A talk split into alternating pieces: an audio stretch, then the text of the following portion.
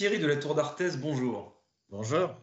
Alors, euh, votre recette fétiche, votre, votre plat signature, dites-moi, mettez-moi en, appétit.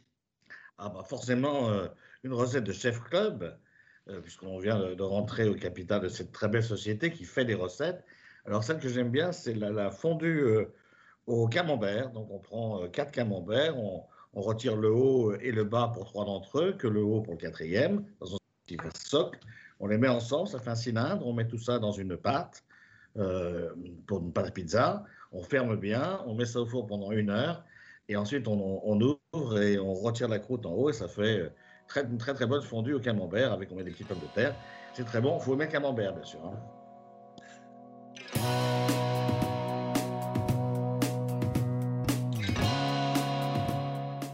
Bonjour à tous et bienvenue au Talk Décideur du Figaro euh, en visio, euh, toujours avec aujourd'hui Thierry de la Tour d'Arthez, PDG du groupe français Seb, et ce depuis euh, l'an 2000.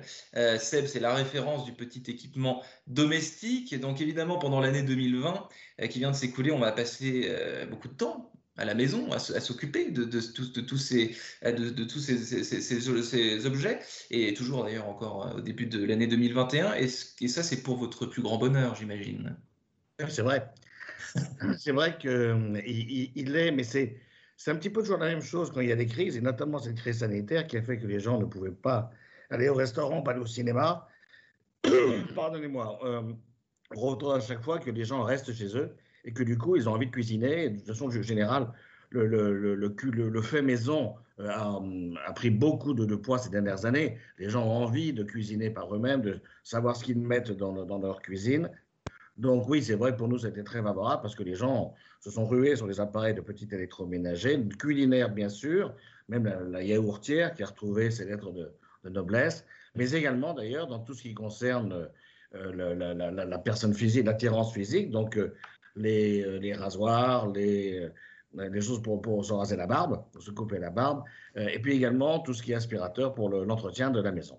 Donc tout a, tout a marché du tonnerre en France et à l'étranger aussi. C'est les mêmes, les mêmes tendances que vous constatez parce que celle évidemment est présente dans, dans, énormément de pays.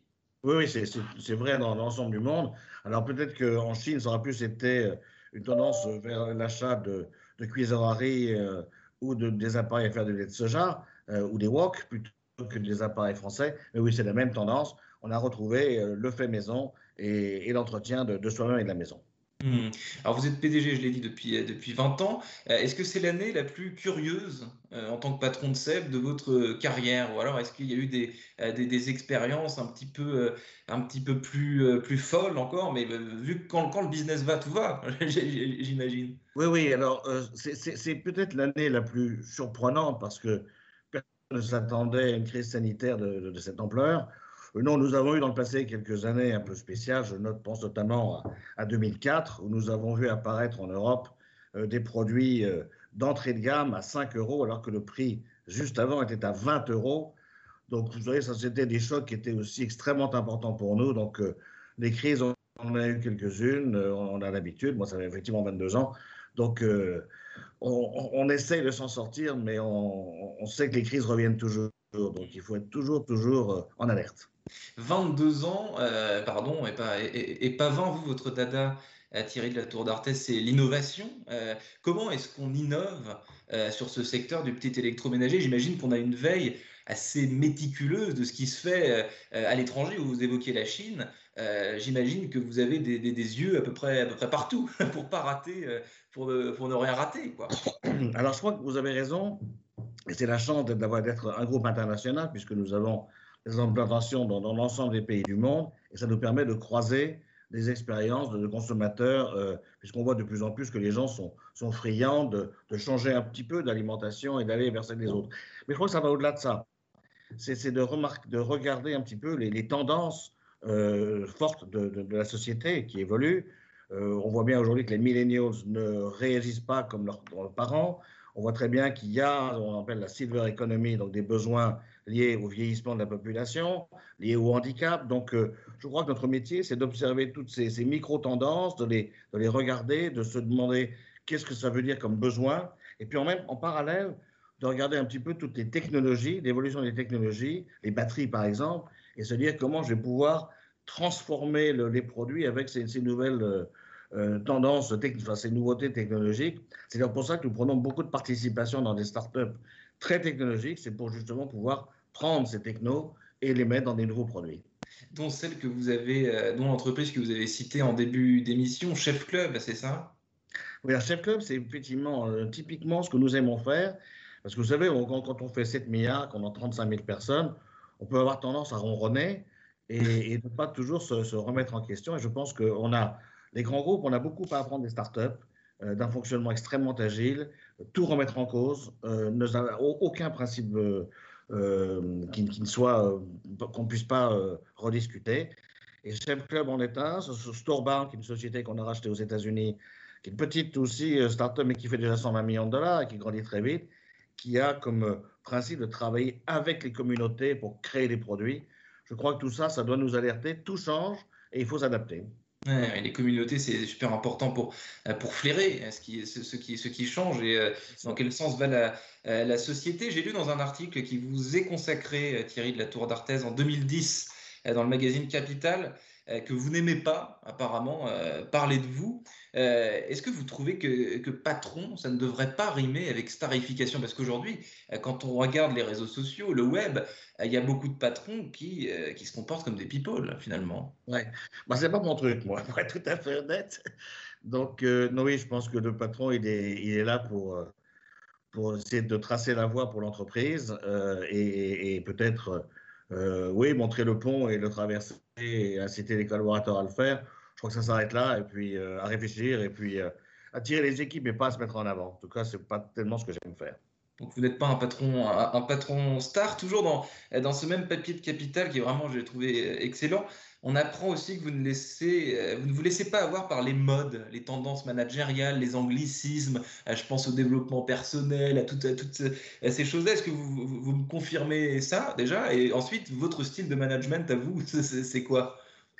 Je crois qu'on a hum, le style, il, vient aussi de la culture du groupe, qui, est, donc qui a démarré bien avant moi.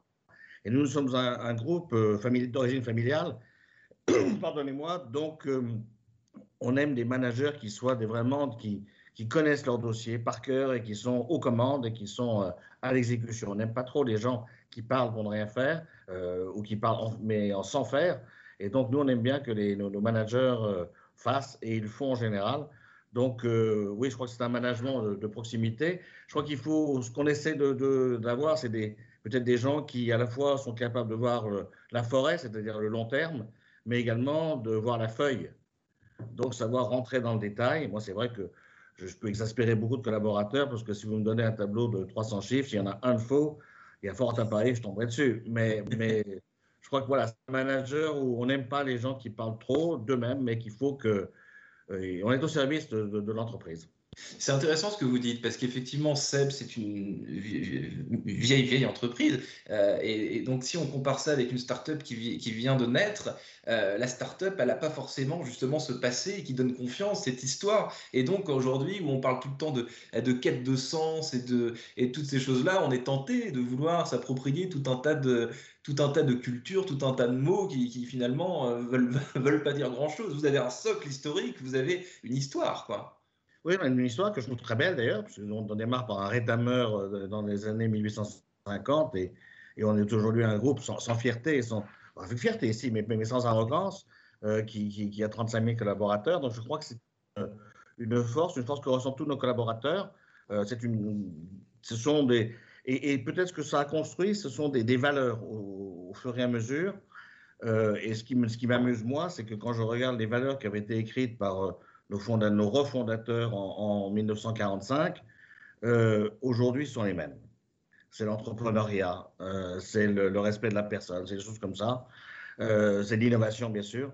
Mm. Donc je crois que c'est ça qui, est le ferment, le ferment du groupe. Mais à l'inverse, le risque serait de se scléroser en ne s'ouvrant pas à l'extérieur et en mm. pensant qu'on fait tout bien. Non, c'est pas vrai, on fait des bêtises. Moi, j'en fais tous les jours. donc il faut absolument, et c'est pour ça que je pense que la, le travail avec des startups est très, très intéressant. Euh, et ça nous secoue et j'espère qu'on continuera à, prendre. On a, je crois, aujourd'hui une vingtaine de participations dans des startups et ça nous fait beaucoup de bien. Hmm.